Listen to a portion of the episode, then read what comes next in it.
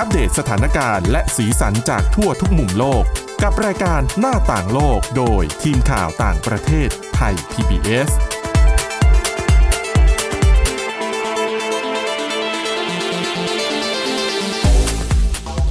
สวัสดีค่ะคุณผู้ฟังต้อนรับเข้าสู่รายการหน้าต่างโลกนะคะ วันนี้เรามีเรื่องราวที่เข้มข้นและน่าสนใจอย่างยิ่งเกี่ยวกับการเมืองการเลือกตั้งในกัมพูชา แล้วก็ มีเสียงของบุคคลที่น่าสนใจนะคะ นั่นก็คือสมรังสี จะเรียกว่าเป็นอดีตผู้นำพรรคฝ่ายค้านค่ะไม่รู้ได้หรือเปล่า เดี๋ยวเราไปคุยเรื่องนี้กับคุณชลันทรโยธาสมุทรและก็ดิฉันสวรักษ์จากวิวัฒนาคุณค่ะ สวัสดีค่ะ คุณไปเจอสมรังสีที่ไหน ถ้าเขาเข้าไทยไม่ได้นะ ถ้าเข้าไทยนี่โดนจับนะ เจอออนไลน์ค่ะค่ะ งานที่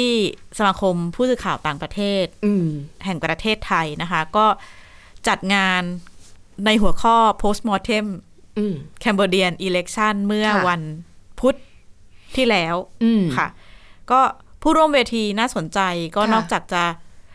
เชิญสมรังสีเขาก็โฟนอินเข้ามาอยู่ยุโรปนะคะ ก็ไม่บอกว่าอยู่ที่ไหนแบบว่าเพื่อความปลอดภัยของตัวเองก็ก็อยู่ฝในรั่งเศสแหละใครอยู่ๆเขาในก็ยุโรรู้ปค่ะ คือค่ะคือก่อนหน้านี้เขาไปที่รัฐสภายุโรปอ๋อช่วงวันก่อนเลือกตั้งเนี่ยเขาก็ไปดึงเสียงละ สมาชิกค่ะรัฐสภายุโรปอ่าให้ออกมาพูดถึงสถานการณ์การเลือกตั้งอืมการเมืองกัมพูชาที่ชาติยุโรปก็ประนามค่ะเยอะนะคะ ว่าไม่เป็นธรรมไม่อืมไม่ฟรีไม่แฟร์เป็นการเลือกตั้งที่วิพากษ์วิจารณ์ค่อนข้างเยอะนะคะ ก็แต่ว่าคงต้องรอผลการเลือกตั้งเป็นทางการของกกตกัมพูชาน่าจะประมาณสิงหาดิฉันว่าไม่นานหรอกเร็วกว่าเมืองไทยแน่นอน แต่ว่า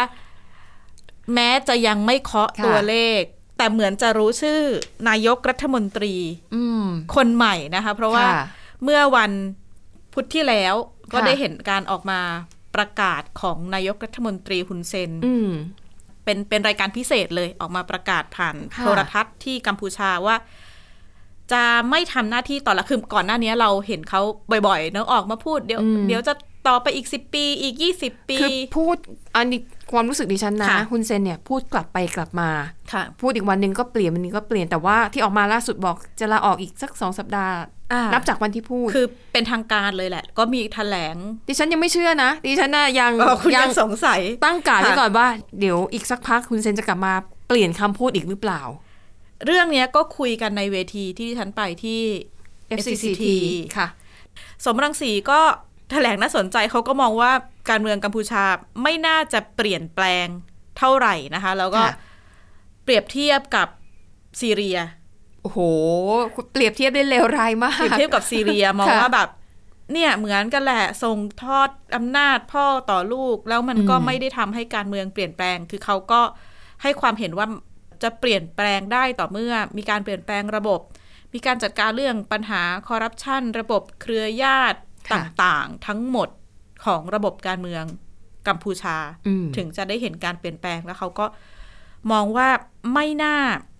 จะเห็นการเปลี่ยนแปลง เพราะว่าอย่างที่หลายๆ คนจับตานะคะ แม้ว่าการประกาศส่งไม้ต่อให้ลูกชายฮุนมาเน็ตเนี่ย แต่ว่าตัวเขาเองเนี่ยก็ชนะได้ได้ที่นั่งค่ะสอเนี่ยแหละค่ะค่ะตัวฮุนเซนเองเมื่อวานแถลงแหละว่าเขาจะนั่งเก้าอี้ ประธานสภาต่อ อืมหมายความว่ายังไงนี่หมายถึงว่า คนคุมเกม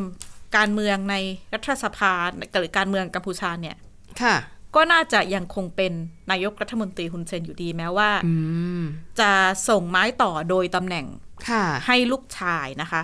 แล้วก็ในเวทีเมื่อวานเนี่ย อดีตผู้นำฝ่ายค้านสมรังสีมาเนี่ย ก็จะมี เจ้าหน้าที่อันเฟลนะคะก็เป็นหน่วยงานด้านการเลือกตั้งที่จับตาการเลือกตั้งระหว่างประเทศ แล้วก็เป็นหน่วยงานที่ดูเรื่องกฎหมายเรื่องสิทธิมนุษยชน เป็นหน่วยงานที่ชื่อว่า International Commission of Jurists นะคะ ICJ ก็มาร่วมเวที ดิฉันก็ได้พูดคุยกับดารงตาลนะคะ เป็นผู้แทนจาก ICJ มาร่วมในเวทีของ FCCT มองว่าก็ถามเขาว่า เออ แล้วเปลี่ยน ตัวผู้นำเนี่ยอืมหลาย ๆ คนก็มองว่าคุณมาเน็ตเนี่ย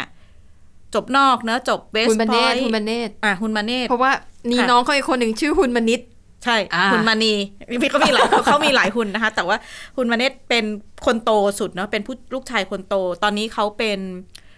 รองผู้บัญชาการทหารสูงสุดค่ะ ของกัมพูชานะคะ คือตำแหน่งสูงสุดนี่คือพ่อเขาเนี่ยแหละอืมก็นักวิชาการก็ให้จับตาว่า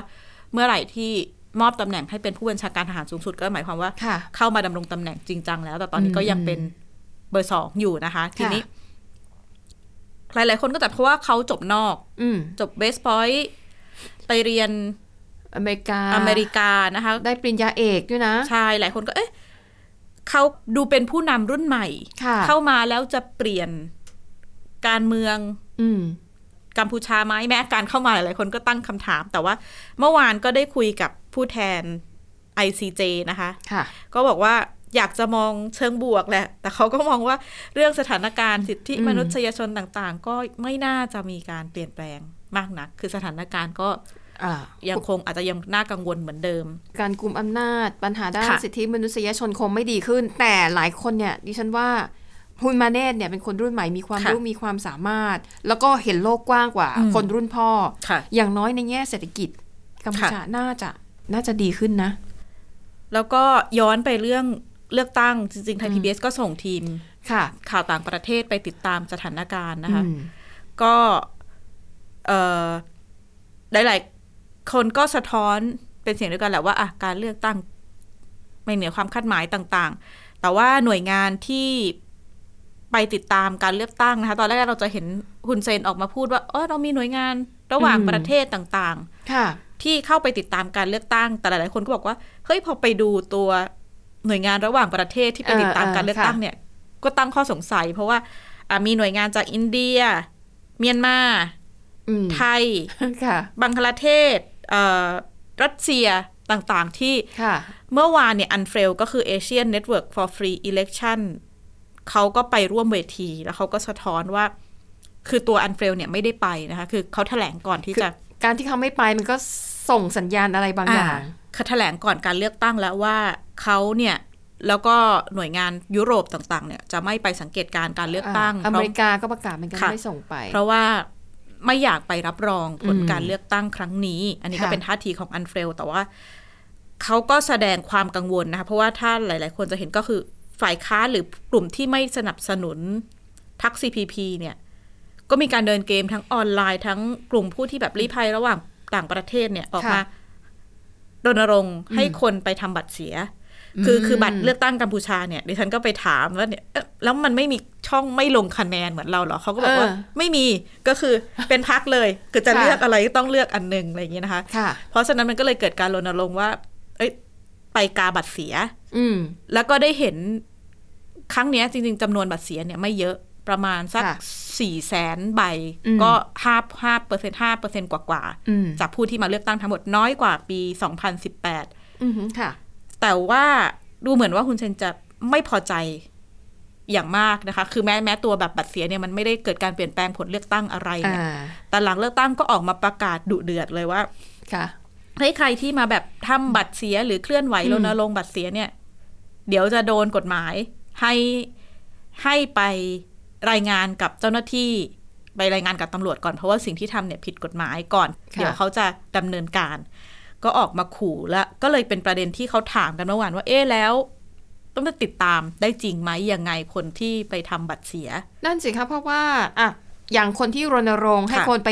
ลงคะแนนแต่ทำบัตรเสีย อันนั้นคือต้องมีการโพสต์ในสื่อสังคมออนไลน์ค่ะเห็นชัด แต่ถ้าเป็นคนไปลงใช้สิทธิ์ แล้วไปกาอยู่ในคูหาคนเดียวอะ คุณจะไปรู้ได้ยังไงว่าเขาจงใจทำบัตรเสียหรือเปล่า ฉันก็ได้ถามเจ้าหน้าที่ ANFREL นะเขาบอกว่าตอนนี้เนี่ยอะหนึ่งก็คือมีการติดตามกลุ่มที่โพสต์คือเออบางส่วนเนี่ยดิฉันก็มีมีออนมีภาพในออนไลน์แต่บางส่วนเขาจะเป็นการส่งผ่านเทเล r รมค่ะคือในค่ะกลุ่มที่ดำเนินการโดยกลุ่มพักฝ่ายค้านเนี่ยแหละ ไปเลือกตั้งมาก็กระก็ก็อวดกันในก็ส่งใช่ไหมอ่าในเทเลกรามว่าเนี่ยฉันไม่ทำบัตรเสียมาให้แล้วนะอะไรอย่างก็งี้มีข้อมูลว่ามีการติดตามเหมือนกันอ๋อ tracking ทางค่ะออนไลน์นะคะ แล้วก็ มีคำถามถึงเอ๊ะอันเฟนก็กังวลเป็นไปได้ไหมว่า แบบจะไปถึงขนาดตามลายนิ้วมือฮะที่อยู่บนบัตรเลือกตั้ง แต่อันนี้ก็ยังไม่ไม่ได้เป็นข้อมูลที่ยืนยันหมายแต่ถึงอย่างใดนะคะเอาบัตรเสีย แล้วก็มาสแกนหาลายนิ้วมือคือดิขฉัอนงก็เจ้าตกของดิสิฉันนก็เนี่ยเหรอตกใจนะก็ต้องดูกันต่อไปว่า เอ๊ะ แล้วสถานการณ์การไปติดตามคนที่ทำบัตรเสีย จะเป็นอีก เครื่องมือหนึ่งมันจะทำได้จริงเหรอ หรือเปล่าเอยังอไงก็ทำยังไงค่ะคงต้องตามต่อไปแต่ว่าอีกหนึ่งท่าทีที่ไม่พูดไม่ได้นะคะ คือเสียงของสมรังสีอืมที่ไปพูดในเวทีดิฉันก็เป็นคนถามเนี่ยแหละค่ะคำถามนี้ เพราะว่าก่อนหน้านี้ได้ไปพูดคุยกับนักเคลื่อนไหวการเมืองชาวกัมพูชาที่อยู่ในไทยเนาะรวมถึงค่ะอดีตสมาชิกพรรค CNRP ก็สะท้อนสถานการณ์การเมือง กัมพูชาแล้วเขาก็คือเหมือนตอนแรกเนี่ยเขาค่อนข้างคาดหวังว่าอืมถ้าการเมืองไทยเห็นการเปลี่ยนแปลงค่ะ อย่างที่บอกคือเขาคาดหวังว่าถ้าพรรคก้าวไกลอืมได้ตำแหน่งนายกรัฐมนตรีเนี่ย กลุ่มฝ่ายค้านกัมพูชาเนี่ย จะสามารถมาไทยแหละแล้วแล้วก็อ่าเดิมานหใช้น้าไทยเป็นฐานเคลื่อนไหวอะไรได้ต่างๆบ้าง อืมเมื่อวันที่งานที่ FCCC ดิฉันก็ส่งคำถามนี้ค่ะไปที่สมรังสีนะคะว่าเขามอง ผลกระทบการเปลี่ยนแปลงการเมืองไทยยังไง เพราะว่าจริง ๆ ตอนนี้ เราก็ยังไม่นิ่งอืมเขานิ่งแล้วแต่ว่าผลอาจจะค่ะไม่เป็นที่พอใจ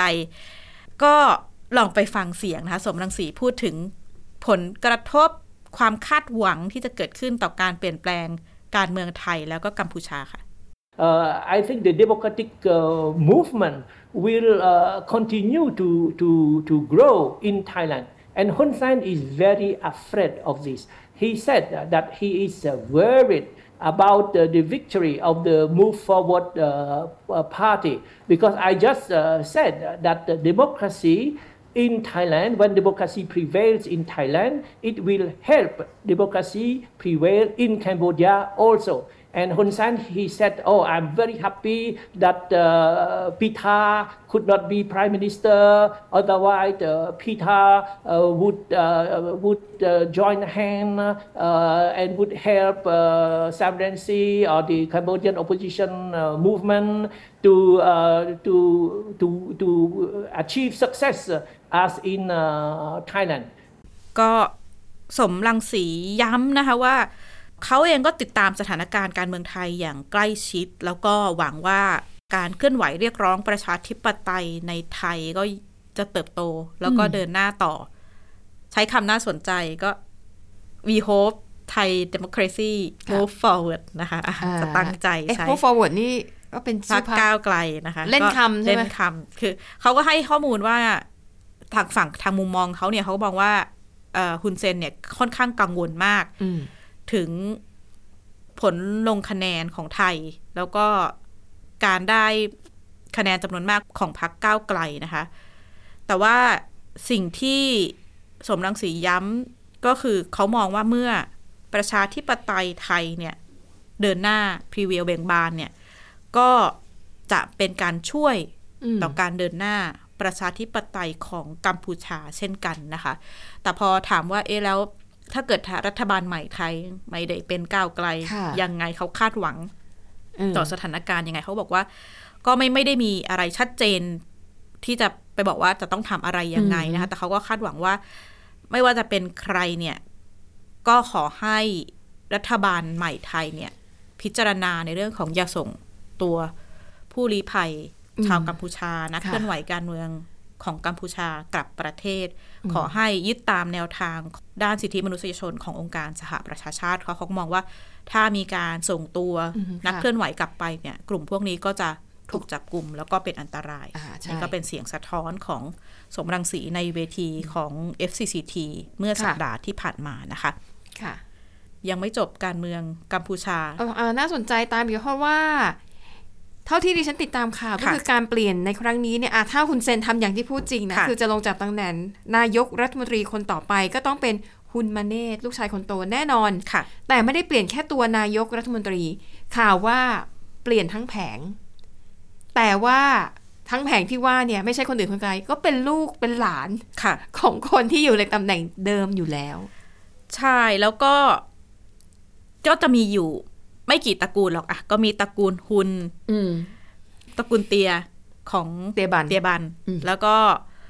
กลุ่มของรัฐมนตรีต่างประเทศปักสุคนก็จะมีลูกชายค่ะแล้วก็กลุ่มของ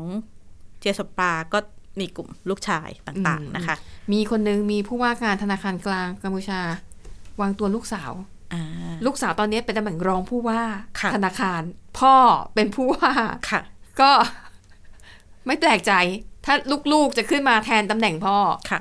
คือดิฉันก็ติดตามเรื่องสิ่งที่เขาเรียกว่าเป็นการเมืองเครือญาติค่ะของกัมพูชานะคะอืมจริงๆก็เห็นตั้งแต่การเลือกตั้งแล้ว คือมีข้อมูลน่าสนใจว่า ถ้าไปดูจำนวนสสของพรรค CPP พรรคค่ะประชาชนกัมพูชาเนี่ยอืมก็มีการประเมินว่าหนึ่งถึงสองในสามอืมอืมของสมาชิกพรรคที่ลงเนี่ย สืบไปสืบมาแต่ละคนก็เป็นเครือญาติกันใช่ทั้งนั้นนะคะ ค่ะ อะเราไปดูตำแหน่งอื่นๆสำคัญอย่างที่ข้างเคียงกันก่อนอย่างค่ะที่เล่าให้ฟังอย่างพลเอกเตียบันเนี่ยคนไทยรู้จักกันดีค่ะคือปัจจุบันเตียบันเนี่ยเป็นทั้งรองนายกรัฐมนตรีแล้วก็รัฐมนตรีกลาโหมคือควบสองตำแหน่งค่ะท่านพูดไทยได้ใช่ดังนั้นแบบเวลาไปเจอนักข่าวไทยสัมภาษณ์ก็จะง่ายไม่เสเพราะว่าเราพูดท่านไทยมีท่านฐานเสียงเกาะกงนะคะอ่าใช่นะคะ ทีนี้ลูกชายของท่านเตียเซฮาค่ะ ก็ว่ากันว่านี่แหละก็จะมาเป็นรัฐมนตรีกลาโหมคนต่อไป แต่ว่าตอนนี้ลูกชายเนี่ยเป็นผู้ว่าราชการจังหวัดอยู่เสียมเรียบค่ะนะคะ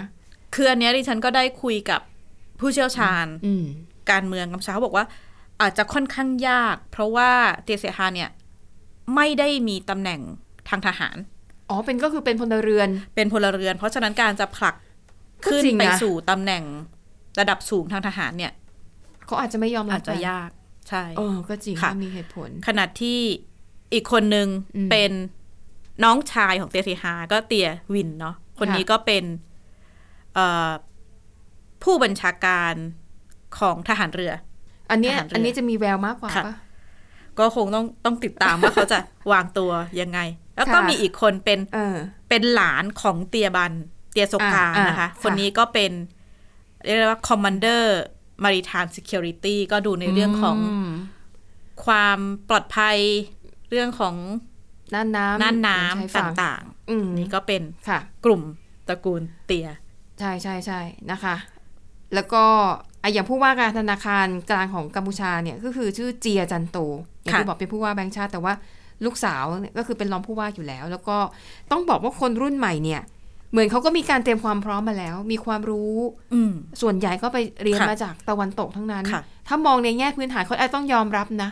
เพราะว่ารุ่นพ่อรุ่นแม่เนี่ยเขาจะเกิดมาในยุคสงครามเขมรแดง ประเทศเพิ่งพ้นสงคราม คือเรื่องความรู้การศึกษามันไม่มีหรอกค่ะในยุคนั้นอะแค่เอาชีวิตรอดก็ลำบากแล้ว ดังนั้นคนรุ่นใหม่เนี่ยเขาบอกว่าอะข้อดีคือมีความรู้มีความสามารถอืมเห็นโลกกว้างมีประสบการณ์ แต่ในขณะเดียวกันก็อาจจะมีความคิดก้าวหน้าค่ะเขาก็เลยตั้งข้อสงสัยว่า ไอหัวก้าวหน้าเนี่ย มันอาจจะดีหรือไม่ดีสำหรับค่ะอ่าฐานอำนาจชุดเดิมหรือเปล่า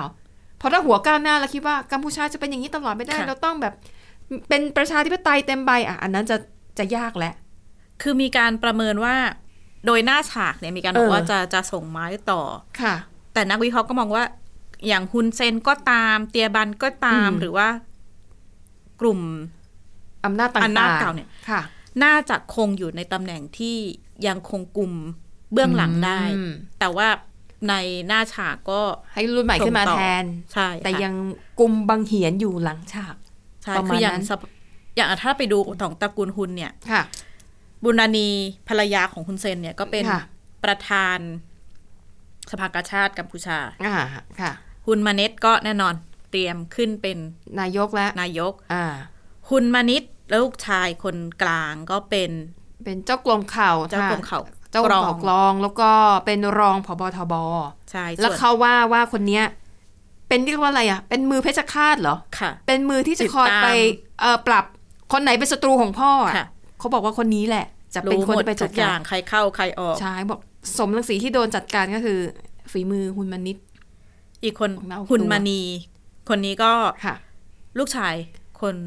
เล็กคนเล็กลูกชายคนเล็กของฮุนเซนนะคะค่ะคือกลุ่มเนี้ยอืมผู้เชี่ยวชาญก็บอกว่าเป็นอีกฐานเสียงสำคัญที่ค่ะตระกูลฮุนเนี่ยวางตัวอืมฮุนมานีไว้ว่า ให้ไปดูเพราะว่าเขามองไปถึงว่าการเคลื่อนไหวของกลุ่มเยาวชนต่างๆ ก็เลยวางตัวเป็นกลุ่มเยาวชนของอืมของพรรค CPP ของ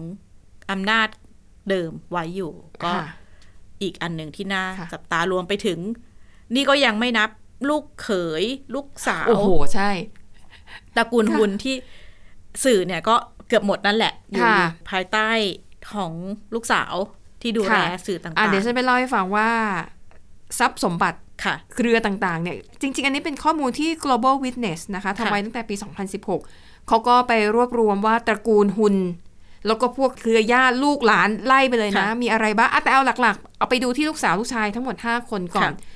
ลูกสาวคนโตคุณมานา คนนี้เนี่ยดูเหมือนจะถือครองธุรกิจเยอะที่สุดนะค่ะข้อมูลที่ทำเมื่อปี 2016 บอกว่าเธอเนี่ยเน้นธุรกิจด้านโทรคมนาคม สื่อมวลชน สถานีวิทยุโทรทัศน์ บายนอืมแล้วก็บอกว่ามีเป็นประธานเป็นถือหุ้นบริษัททั้งหมด 22 บริษัท แต่นี่คือตัวเลข 2016 นี่ปี 2023 8 7 ปี มันต้องเยอะกว่านี้คุณสป่ะวรักษ์ได้ดูละคร ไม่ไม่คุณอะเล่าให้ฉันฟังอ๋อแต่ว่าไม่รู้จะไปหาดูจากไหนทำใบโอ้ได้เขาเขาโพสต์ออนไลน์ที่เขานะคะบอกเป็นประวัติของคุณเซนใช่ไหมใช่ค่ะ ไม่รู้จะหาดูยังไงอะ ต่อให้ดูก็อ่านอาจจะอ่านไม่รู้เรื่องกราฟิกนี่ไม่ธรรมดานะคะมีระบงเหรอระเบิดอะไรโอ้ยน่าสนุกค่ะค่ะ อันนั้นคือลูกสาวคนโต คนต่อมาก็คือคุณมาเนตอะไม่ต้องพูดมากนี่ท่านค่ะว่าที่นายกรัฐมนตรีนะคะ คนต่อมาก็คือคุณมานิดเล่าไปแล้วเป็นเจ้ากรมข่าวทหารเป็นรองผค่ะบทบอยู่ตอนนี้ คนที่สี่เป็นลูกสาว ชื่อฮุนมาลีค่ะ คนนี้เนี่ยก็มีหุ้นส่วนแล้วก็เป็นเจ้าของบริษัทอย่างน้อยเจ็ดแห่งอืมแล้วก็ห้างสรรพสินค้าหรูๆในกรุงพนมเปญก็เป็นของเธอค่ะ ตัวเธอดูไม่ค่อยเท่าไหร่ แต่สามีเนี่ยอืมสามีของเธอเป็นเจ้าของบริษัทก่อสร้างบริษัทพลังงานค่ะ และแน่นอนในเมื่อเป็นลูกเขยคุณเซนน่ะ คุณจะไปประมูลงานไหนของรัฐน่ะอืม ได้อยู่แล้วค่ะอ๋อลืมบอกอีกนิดลูกสาวคนโตเนี่ยเขามีบริษัททำน้ำดื่มด้วยนะอ่าแล้วเขาบอกว่าเวลาคุณไปทำข่าวค่ะ เวลาประชุมของรัฐบาลนะ คุณสังเกตน้ำดื่มที่ตั้งอยู่บนโต๊ะ บริษัทของลูกสาวลูกสาเขาวนะใช่นะคะ แล้วก็คนสุดท้ายคือคุณมานี อันนี้เป็นค่ะลูกชาย คนเล็กตำแหน่งเขาประธานสาภาพแห่งสาพันธ์เยาวชนกัมพูชา แล้วก็เป็นสสจังหวัดกำปงสปือ มีข่าวว่า ถ้าหากว่ามันเกิดอุบัติเหตุหรืออะไรขึ้น แล้วคุณมาเน่ไม่ได้เป็นนายก คนนี้ คนนี้คุณมานีอืมค่ะ มีทรงว่าจะได้เป็นทายาทสืบทอดตำแหน่งค่ะผู้นำประเทศคนต่อไป แต่ก็เป็นคนที่มีข่าวเช้าเยอะอืมคล้ายๆกับเป็นชายเสเพลอะไรเงี้ยเพลจะย์บมีอยเพลย์บอยเออจะมีเรื่องอื้อฉาวเยอะหน่อยอะไรอย่างเงี้ย แต่ว่าคุณมาเนตนี่ชื่อเสียงค่อนข้างดีนะค่ะ เท่าที่ติดตามมาไม่ค่อยมีชื่อเสียงเรื่องเรื่องเสียเสียหายหายๆแต่มันก็มีแบบ ข่าวลือนิดๆหน่อยๆต่อ แต่ไม่รู้ว่าจริงหรือเปล่าว่าค่ะอาจจะมีความสัมพันธ์กับหญิงคนหนึ่งแต่อันนั้นก็เป็นข่าวข่าวเมาส์ข่าวเมาส์ค่ะแล้วไม่รู้ด้วยว่าผู้หญิงคนนั้นเนี่ยมีความสัมพันธ์ คือบอกว่าผู้หญิงเนี่ยมีลูกนอกสมรสอ่าแต่เขาสงสัยว่ามีลูกกับสมเด็จทุนเซน หรือมีกับคุณมาเนตสับสนไปคือหมดแบบโอ้โหแล้วมันจะมีเรื่องมีเรื่องก็สิบเมาส์มอยอะไร gossip แบบเนี้ย ไม่น้อยไปกว่าการเมืองไทยนะคะยิ่งลูกสาวคนโตเนี่ยคุณจะบอกเลย เหมือนละครเรื่องค่ะราวชีวิตรัก ศึกระหว่างสองตระกูล ผู้ยิ่งใหญ่แห่งกัมพูชาอ่าเดี๋ยวนะ เดี๋ยวหาจังหวะมาเหมาะค่ะ แต่ต้องบอกมันเป็นเรื่องแบบ เรื่องเมาส์มอยเรื่องเมามอยค่ะนะอะและนี่ก็คือเรื่องราวทั้งหมดในรายการหน้าต่างโลกขอบคุณสำหรับการติดตามค่ะ วันนี้หมดเวลาแล้วเราสองคนและทีมงานลากันไปก่อน สวัสดีค่ะ สวัสดีค่ะ Thai PBS podcast. View the world via the voice.